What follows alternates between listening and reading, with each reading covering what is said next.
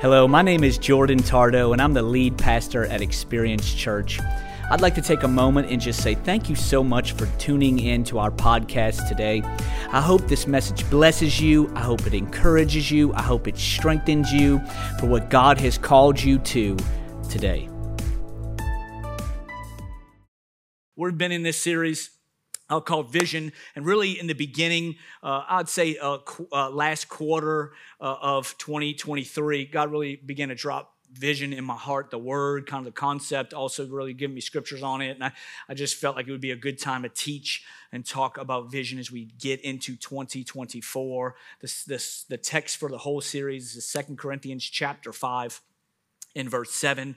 It says, uh, we walk by faith, We, uh, for we walk by faith, not by sight. We walk by faith, not by sight. We're talking about vision, and you may say, oh, what does that mean right there? Scripture says that we don't walk by sight. Then why are we talking about vision? Well, uh, the godly vision that we're talking about is not through our natural eyes. It's through faith that we, even though something may be as it is, we don't see it as it is. We walk by faith and we see as what it could be. And so our heart is that we would build our lives around our faith and see things the way that God has called us to. And so we're super excited about all God has called us to. In Proverbs chapter twenty-nine, in verse eighteen, it says, where there is no vision, the people perish. Where there is no vision, the people perish. Now, this text doesn't mean if someone doesn't have vision, they're going to die. That's not what this text means. This text means, let me explain, it means uh, if, if we don't have vision, we're going to end up just wandering. And what's going to happen is if we don't have vision, then what we're going to, going to end up doing is we're just going to end up making our own decisions. We're going to end up leading the way. We're going to end up just choosing different things based on our feelings, based on our own uh, uh, wisdom, on our own understanding. And how many of you know when you make your own decisions and you lead the way, it usually leads to a life that's not so healthy? And so what we, this scripture's saying here, that's what it does. When we lead, we lead without, we have no vision, we lead with our own lives. It ends in destruction. It leads to regret and to shame and to guilt. And so we have to have vision, godly vision, and what God has called us to. Habakkuk chapter two, in verse two, it says this, and the Lord answered me, write the vision and make it plain on tablets, so he may run who reads it. And for still the vision awaits its appointed time. It hastens to the end. It will not lie. It, if it seems slow, wait for it. It will surely come, and it will not delay. The scripture says that the Lord told him, write the vision down and make it plain. Last week we talked about how we really vision is birthed in the void and really embracing the void of our lives and finding vision from those areas. Today I want to talk to you about the obstacles and overcoming the obstacles of vision. Overcoming the obstacle, obstacles of vision. We can want to live the way God wants us to. We can have a we des- we can have a heart that desires to be close to the Lord. We can have a heart that desires to have a healthy relationship with our spouse or our, our girlfriend or boyfriend or our fiance. We can desire to have a healthy relationship in our workplace. We can desire to have uh, a healthy um, uh, lifestyle in the way that we choose to live our lives. We can desire these things, but as we desire these things, there can be obstacles that get in the way. And oftentimes these obstacles can cause us to lose passion or motivation to continue to do what it is we have vision for. So let's say you, you want a healthy marriage, you get passionate about it at the beginning of the year. Maybe you you want to you want to have a healthy relationship with your with your coworkers at the beginning of the year, you're excited, whatever it may be. We get passionate about it. But then over time, through just life and through obstacles that happen, we can start losing motivation and passion, and then we end up being stuck. It's a lot, oftentimes, how our relationships with God are. We, we start with this concept of we desire to be close to Him. We desire to pursue Him. We desire to know Him. And then through the course of just life, we end up slacking. And next thing you know, now we say, well, we just don't have time, or we just, we're just too busy, or we just, you know, whatever it may be. And so God wants us to be able to overcome the obstacles so that we can really reach the vision that He has for us in our lives. Does that make sense? In James chapter four and verse eight, the scripture says that draw close to the Lord, or draw near to God, and God will draw near to you. Draw near to God, and God will draw near to you. The scripture also says, Jesus talks about it in John chapter fifteen, verse four, abide in me, and I in you. And as the branch cannot bear fruit by itself unless it abides in the vine, neither can you unless you abide in me. I am the vine and you are the branches. Whoever abides in me and I in him, he it is that bears much fruit. For apart from me, you can do, apart from me, you can do nothing. Apart from me, you can do nothing. Here is the interesting thing. The scripture says that if we draw near to God and he draws near to us, then he draws near to us. The scripture says here, Jesus says, abide in me, because without him, we can do nothing. Interesting, because the scripture also says that God will never leave us. The scripture says that God will never forsake us. So wait a minute here. If God will never leave us and God will never forsake us, then what is this text saying in James where if we draw near to him, he'll draw near to us? I thought he was already with us. He is. But James is showing us a picture of this, this incredible opportunity for us to have a close relationship with him, a closer, more intimate relationship with him. And all we have to do is draw near to him. He'll, he'll never leave you. He'll never forsake you. He'll always love you. Yes. But it's also the, the, the thought of we get to, uh, the incredible gift of being close to him when we draw near to him, abiding in him and remaining in him when we draw close to him. And so it shows me this, that proximity is so important to determine our vision in our lives. Proximity is what determines our vision. We have to be close to be able to really see. What we're close to is oftentimes what we see most. If we're not close to someone or something, it's easier for me to see somebody in the front row than it is for me to see someone in the back row. Why? Because they're closer. It's the same thing with God. As we're close with him, it's easy for us to see the things that he wants me to see. But if we're far from him in our own lifestyle and our own situations, here's what happens. Now, I'm starting to see things my own way or the way that I think they should be, and it could cause us to lose the heart that God wants us to have. That's why it's so important that we would draw near to him and abide in him. Why? Because the scripture says, apart from him, we can do nothing. Apart from him, we can have no vision, no healthy vision.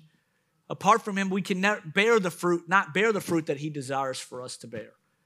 And it's interesting because oftentimes human nature, what we say is closeness is, is a time frame. We oftentimes, as, as humans, human nature is, well, someone's been married for thirty years. Well, they're close.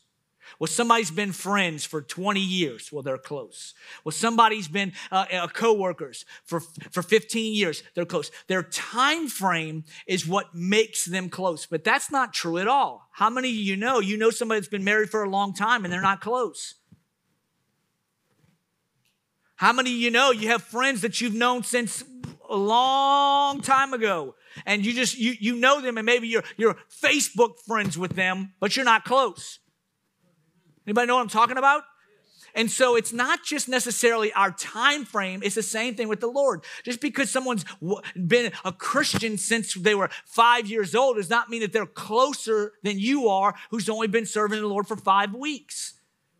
Why? This is the incredible thing about the Lord God we serve. Proximity is, is I draw close to him. It's not a time frame. It's a heart posture. It's a pursuit.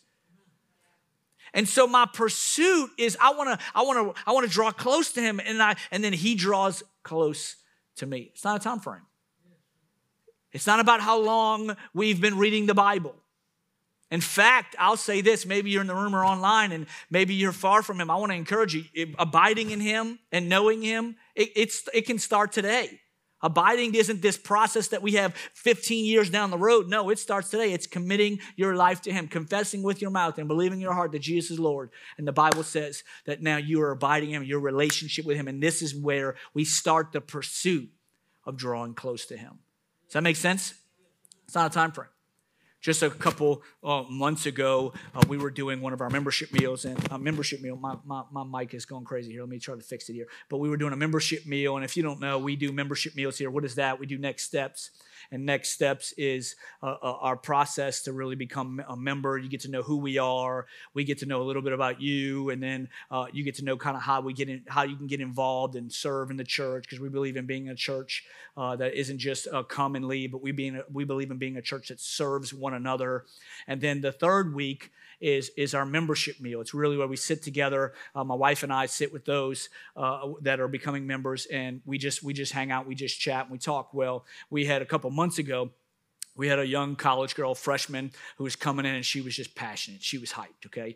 And so she's talking to me about her best friend, okay? And I'm gonna try to do this. Y'all don't make me laugh, but I'm gonna try to, I'm gonna try to, and I'm not making fun of her. I actually think she's an incredible young lady, but I'm gonna try to imitate the, the conversation that we had. Okay, and y'all be serious, because this is don't don't make me laugh. Okay, I'm gonna try to imitate, show you the process of what I was walking through in our membership meal just a few months ago. So I'm talking to this young lady. Uh, tell me how you heard about the church. Give me just a little bit. And she says, "Oh, Pastor Jordan." Wait, wait, wait, wait, wait, wait! Don't make me laugh! Don't make me laugh! Pastor Jordan, let me tell you the story. This is so cool. My friend, my best friend, she came one week before me. And my best friend, we love all the same things. She eats the things that she eats, and I love them. She, the things, the places she goes, I love them. The things that she watches, I love them. So I knew Pastor Jordan. I knew that when she came to this church and loved it, oh my gosh, I knew I was gonna love it. So I'm thinking, oh my goodness. These, these these girls have been friends since they were born. Like they must they must be like best friends for life. I said, wow, it's very cool. I said, so did y'all grow up together? And she says, oh no, Pastor Jordan, we met three months ago.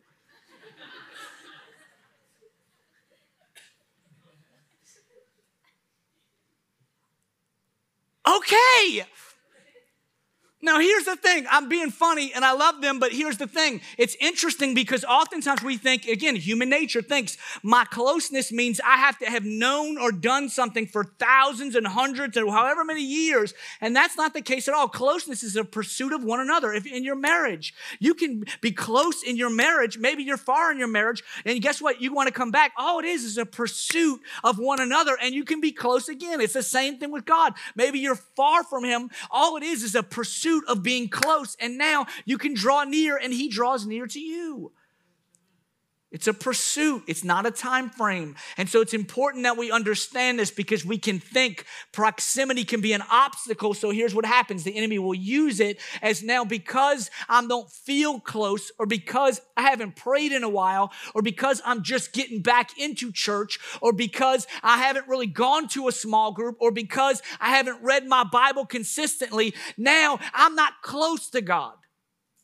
Well, hold on a second, hold on a second. Now what we're saying is, we're saying by the things that we do, or the things that we've said, or the things that other people are doing, is what creates my feeling of being close or not. Our closeness is, is our pursuit of Him and saying, God, it's not what I've done in the past, it's about my heart today. And if I draw close today, He draws close to me. Does that make sense? It's so important that we understand this, because the enemy will use proximity as an obstacle to keep us from really pursuing the vision that God has for us and being the people that God's called us to be in and having the relationships God wants us to have. Scripture says in Genesis chapter thirty-seven, this is the story of Joseph. Many of you may know this story. Uh, he was a young man uh, who his father loved. He gave him a coat of many colors, the Scripture says. And the Scripture picks up right here in verse five, where Joseph has a dream. It says, he told his brothers, they hated him all the more.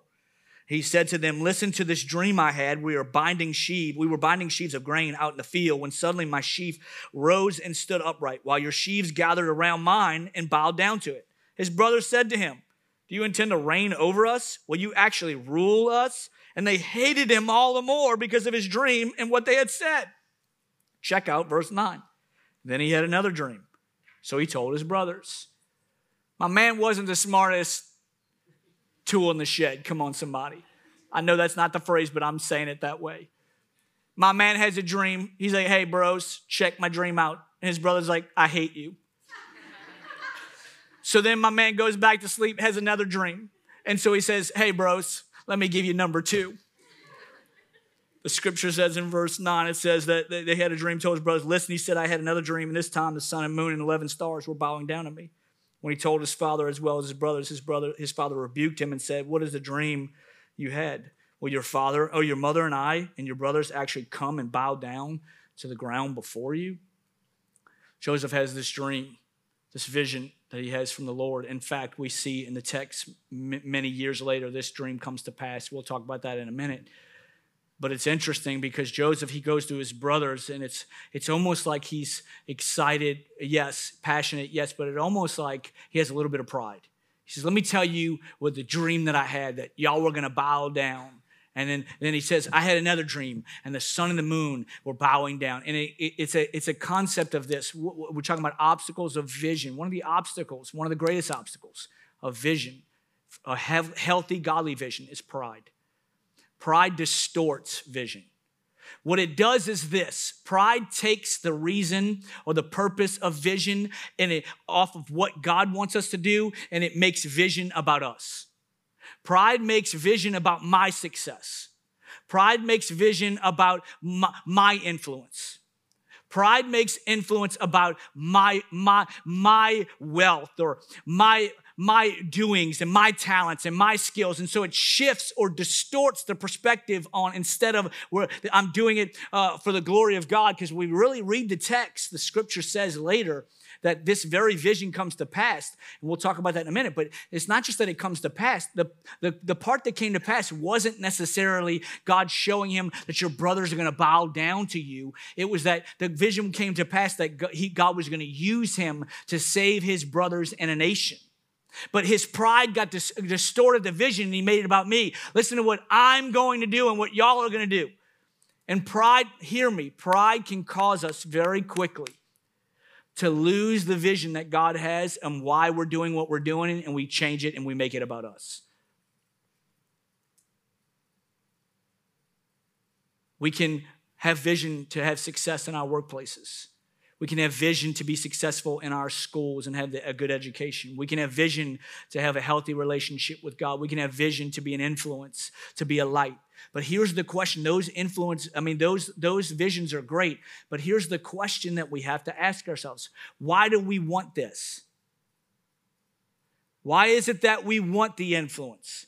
Why is it that we want the education? Why is it that we want the success in the workplace? Because it quickly can show us, if we evaluate that, it can quickly can show us if our pride is what is leading or driving us in this situation. I'll say it this way. The greatest enemy of our lives already lives inside of us, and it's called ego. Our greatest enemy. And you're like, oh, what are you talking about? Oh, the greatest enemy is the devil. Uh, I'm going to be honest with you. I'm, sometimes when you're fighting with your spouse and you think you're right and you think that you don't need to apologize, Lucifer's nowhere near you. That's your pride. Uh, when you're fighting with your friend because your friend stole your boyfriend, more than likely, Lucifer wasn't a part of that situation. You just got some pride, and you're territorial. We'll move on. But here's the thing. Oftentimes, this is what we do. We, we can shift the blame, because this is what always happens. If we blame, I talked about it last week, if we can blame something else, we take the responsibility off of us, and we put it on somebody else, so now we can justify why we're doing what we're doing. And so it's important. No, I, I'm not going to have pride. I don't, I don't want to have an ego. I want my pride to die. Why? Because the scripture says, I'll read it to you in James chapter four and verse six. He gives more grace. Therefore, he says, God resists the proud, but gives grace to the humble. He resists the proud. God is one who resists. And it's such an obstacle, hear me, of godly vision. Why? Because we make it about us. And then when we make it about us, here's what happens. Now, God can't really use us the way that he desires because it's all about us. Pride. I'll say it this way. I wrote it down. Pride's really the place where our vision is self-centered. Our talents become our identities. And our accomplishments become our worth. Our ego is where our vision becomes self-centered. Our talents become our identity. And our accomplishments become our worth. Now, when I do something successful, now I feel successful. Or now when I have talents, now I'm known for my giftings and my talents. And so this is how people see me. And so now this is the platform that I stand on, the influence that I have. And so now people praise us for these things. And we are living in a society, honestly, that does nothing other than just encourage ego. I mean, we live in a society that literally it's, it's, it's consumed with encouraging one another to have egos. I mean, that's all social networks are nowadays. It's like, let's post the things that we're getting to do, and let's post the things that we're, and those things are not bad. I'm not, I'm not making fun. I'm not saying to post something, to post all the things you, you do that are bad. That's not what I'm saying. It's, it's fine to post things you like, but it's, I'm just saying we're living in a society that is consumed with puffing up our ego. And if we're not careful, we can bring that into our vision with God. And so now we're just doing things to puff our own selves up. Does that make sense? So important. Genesis chapter thirty-seven and verse eighteen, it says, when Joseph's brothers saw him coming, they recognized him in the distance, and as he approached them, they made plans to kill him. My man, my man had some brothers, you know what I'm saying? True bros, you know what I'm saying? Here comes the dreamer, they said. Come on, let's kill him and throw him into one of these cisterns. We can tell our father a wild animal had eaten him. Then we'll see what becomes of his dreams. When Reuben heard of their scheme, he came to Joseph's rescue. Let's not kill him, he said. Why should we shed any blood? Let's just throw him into the empty cistern here in the wilderness. Then he'll die without our laying a hand on him. Reuben was secretly planning to rescue Joseph and return him to his father. We skip down to verse twenty-six for the sake of time, and it says, Judah said to his brothers, what will we gain by killing our brother? We'd have to cover up the crime instead of hurting them. Let's sell him to these Ishmaelite traders. After all, he is our brother, our own flesh and blood. His brothers agreed, so when the Ishmaelites, who were Midianite traders, came by, Joseph's brothers pulled him out of the cistern and sold him to them for twenty pieces of silver, and the traders took him to Egypt. Here's what's happening. Joseph's brother sees him coming, so let's kill this dude. Instead of killing him, they throw him into a cistern, a pit, if you will, and as he's in the pit, they say, you know what, let's just leave him there. And then as they're leaving him there, they see these Ishmaelite traders, these slave traders is what they were, walking by, and he says, hey, when they let, let's sell him to these slave traders, and then we don't have to deal with it. So they sell him for twenty pieces of silver to these slave traders, and Joseph is taken off to Egypt as a slave. Can you imagine Joseph? Do you imagine being chained hand and foot, walking to Egypt, knowing your brothers just sold you to be a slave for the rest of your life? Can't imagine the pain and the betrayal that he was feeling. What does this show us? It shows me this. I believe this with obstacles that we need to overcome in our vision is vision. It's so important that we understand that pain, it damages our vision. It can damage our vision. Here's what happens. Joseph has this dream. This vision that he feels like God has given him for the future. And then all of a sudden, he's not living in a palace. Now he's a slave, sold by his own brothers. And here's what happens. We've all been in a place, all of us, every human, we've been in a place where we've been hurt by someone in our workplace, a family member, a, a, a, a church goer, a pastor. There's so many different things and so many different people uh, that have been hurt from so many different areas. And I, I will say this, that oftentimes if we're not careful, we can allow our pain to damage the vision that God has for us. And we'll say things like this, I'll just never be able to love again.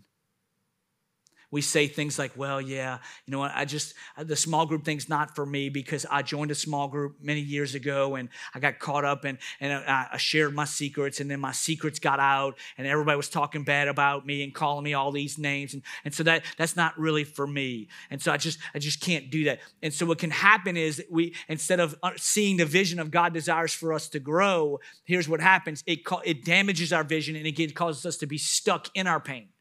And so everything then we see through life through the lens of our pain.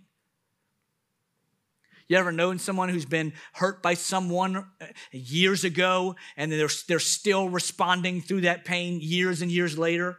And I'm not making fun of the people. That's not what I'm doing. Pain is a process. Healing is a process. There's no, no, no question about it.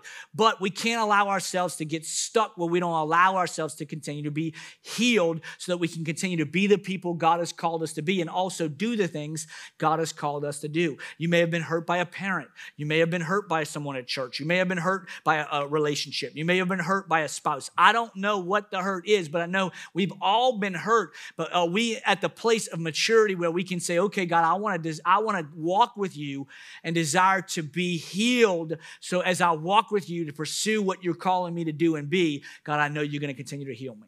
Because I can say this, we've all been hurt, but ain't none of us been sold like J- by their own brothers to Egypt.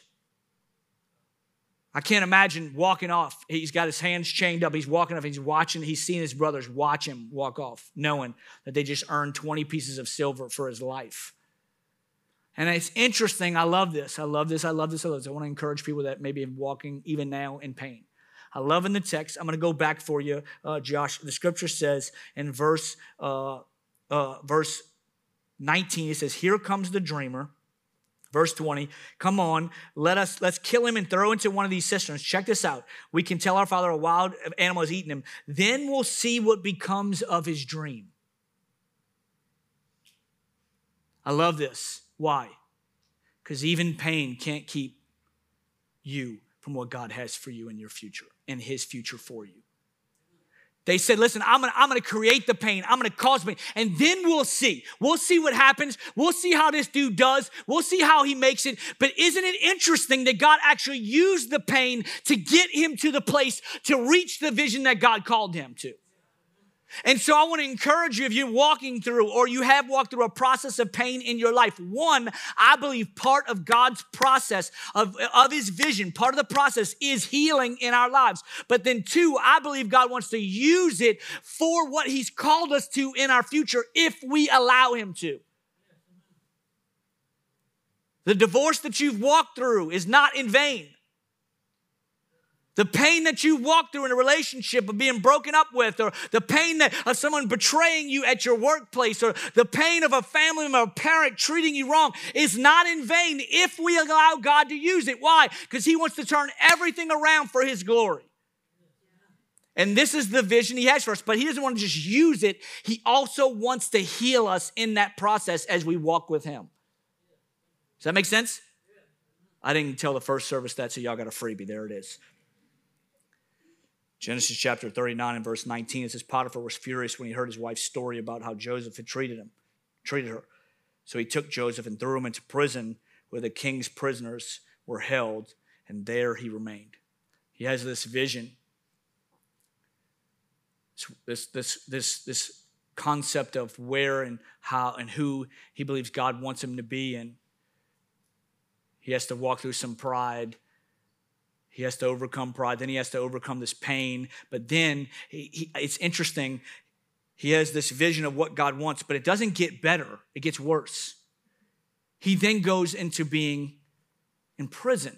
And what does this show me? Prison, I wrote this down. Prison, yeah, I got to write it down. Prison uh, damages, pain damages, and then prison diminishes vision. Thank you. Prison diminishes vision, meaning this. We can't see past the bars and what we're walking through. I can't tell me tell you how many people I've walked with in life, and they said, oh, no, I, this is just my personality. This is just who I am.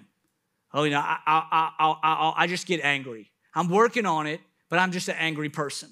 Oh, no, that's just my personality. It's just, that's just who I am. It's just part of my nature. And so I just, it just, it is what it is. I'm just, I, I just gossip. Like, it's just part of who I am. Like, I know it's not necessarily the healthiest thing, but it's just part of what I do. It is what it is. And I can't tell you how many people I've heard of talk with, oh, I just get stressed. I'm just a person that worries. I'm just, they'll say, they'll even claim it over their lives. Oh, I'm just a worrier. Don't worry about me.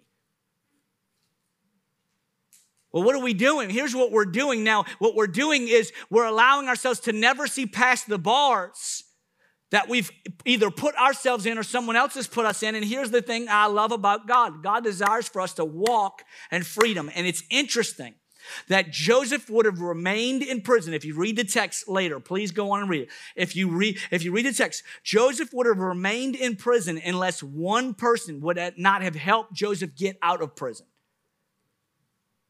I'm going to plug small groups.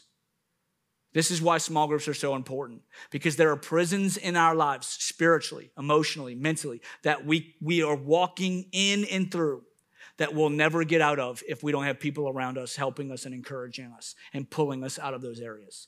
This is why small groups are so important. We do not do small groups just to give you something else to do.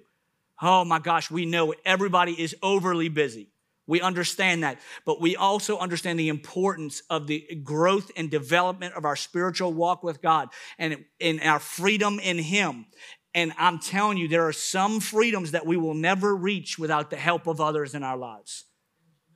And this is why it's important that we get around people that are believing the same things, that, that are pursuing the same things, that are desiring the same things, so that we can continue to be the people God has called us to be. And it's interesting that Joseph's vision that he had, that God had for him, He, ne- he did not receive or did not get while he was in prison.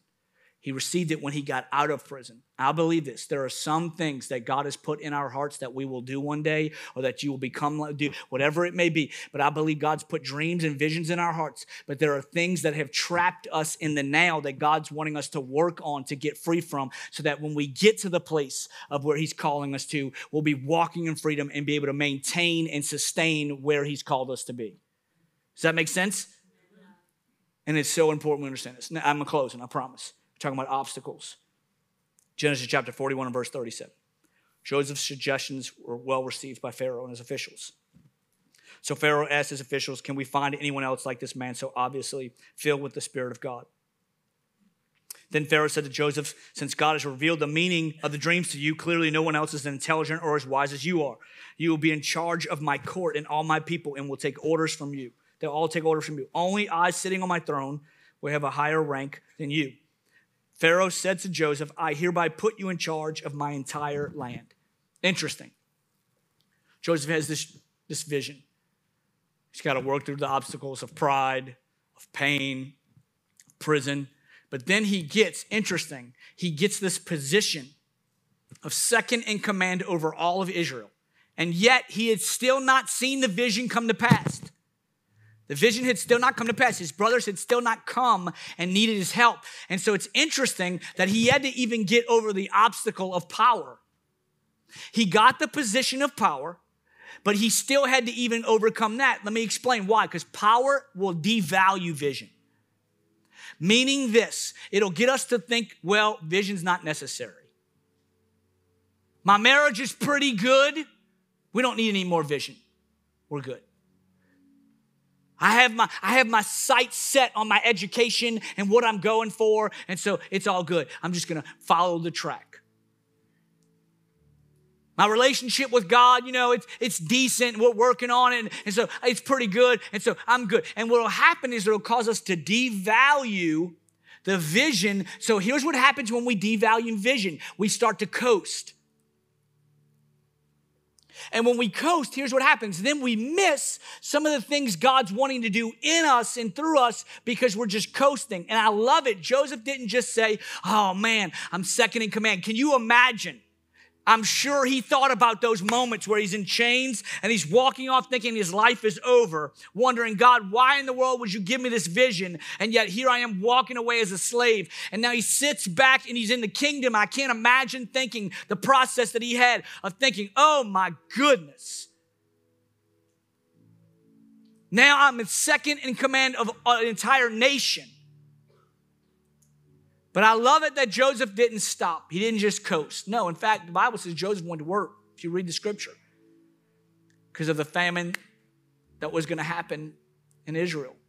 And then after this, this is when we see Joseph's brothers then come. But it's interesting. He didn't allow himself just to coast because of the position of power that he received. And so this is an obstacle. Why? Because here's what we do. We get comfortable where we are. Oh, you know what? I've been going to a small group, or, oh, I've been reading my Bible pretty consistently. Oh, I've been praying okay. Oh, yeah, well, my marriage is pretty decent. Oh, yeah, we've been married for fifteen, twenty, twenty-five, thirty, thirty-five, forty, forty-five, fifty, however many. Yeah, and so we're pretty good. And, we, and, and what can happen is we can coast. But the problem, again, about coasting is then we can miss what it is God's trying to continue to do in us and through us. It's like this church. We're coming up, I told you, coming up on our fifth year anniversary just a couple weeks from now, and as a church. And five years ago, before we were uh, ever a church, and we were practicing setting up at Leon High School, and uh, we were we were tear down, break down, up down, up down, uh, uh, church. You could have told me, you know what? Well, in five years, you know, you have hundreds and hundreds and hundreds of people coming to the church, and, and you're going to have to have multiple services, and you're not going to have enough kids space, and you're not, not going to have enough parking, and, and all these different things. And then what can happen is I could look back at the five and thinking, man, I just was hoping somebody would show up. Like I, I, I was just praying, God, just, just somebody come listen to me say something. You know what I'm saying? But now we could sit back as a church and say, man, God's been good. Wow, look at all the people. One of our prayers was that, God, we would be a multicultural, multi-generational church. And God, wow, you're answering our prayers. Now people come and they tell me, I can't believe how many different generations and how many different cultures are part of this church. And we could sit back and say, man, God is good. Whew. We made it. We did it. Now we can just coast for the next thirty years. But that's not what I believe our church is called to. Why? Because I believe God's called us to continue to be a light in our community. That there are hundreds and thousands and hundreds of thousands of people in our region that need to see the love of Jesus, that need to see a hope and a healing in a home, that need to see a church that's willing to say, we don't care what our differences are. We don't care what our ages are. We desire to unify together to say one thing: Jesus is Lord.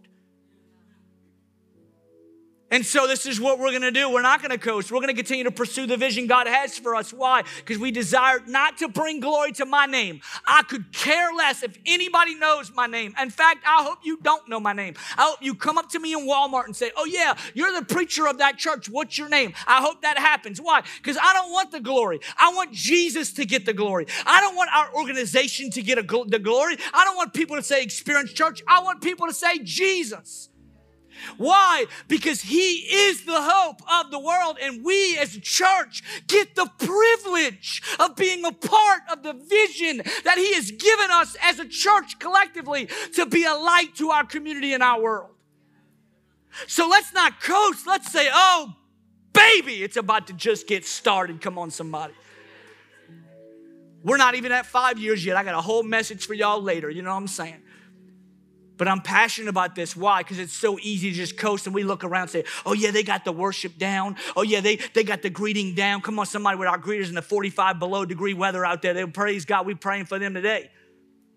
Oh, they got the parking lot down. They got the kids ministry down. Oh, they got it all set. And so now I can just come and I can just receive. No, we want to be a church where we all come and we all serve. Why? Because we know as we serve and we be the hands and feet of Jesus, we're able to share the love and light of Jesus to those that are far from him and don't know him. Yeah. This is the hope, hope of the world. It's Jesus. So I want to challenge you. I don't know what obstacle it is in your life that may be keeping you or hindering you from reaching and pursuing the vision God has for you. Maybe it's proximity. Maybe it's that you've been far from him and you've strayed away, or maybe you've never given your life to him. It's okay. He loves you. Maybe it's pain. Maybe it's you've walked through something so hurtful in your heart that you've not been able to get past that, and, and you desire God to heal you. Maybe it's pride of where you've just been saying, you know, it's a, it's been about me, or maybe it's a prison in your life and you've been, you've been just walking with it, stuck in this situation in your life, and I believe God wants to free you from that. Or maybe it's a position of power of where you've been doing well, life is good, and you're sitting in a place and you're just able to coast. I don't know what the obstacle may be for you, but I do know this. I do know that God has called all of us to overcome the obstacles that will keep us from the vision that he has for each one of us, to be the people that he's called us to be and do the things that he's called us to do. Amen. Amen. Would you stand with me as we pray today? God, I thank you so much.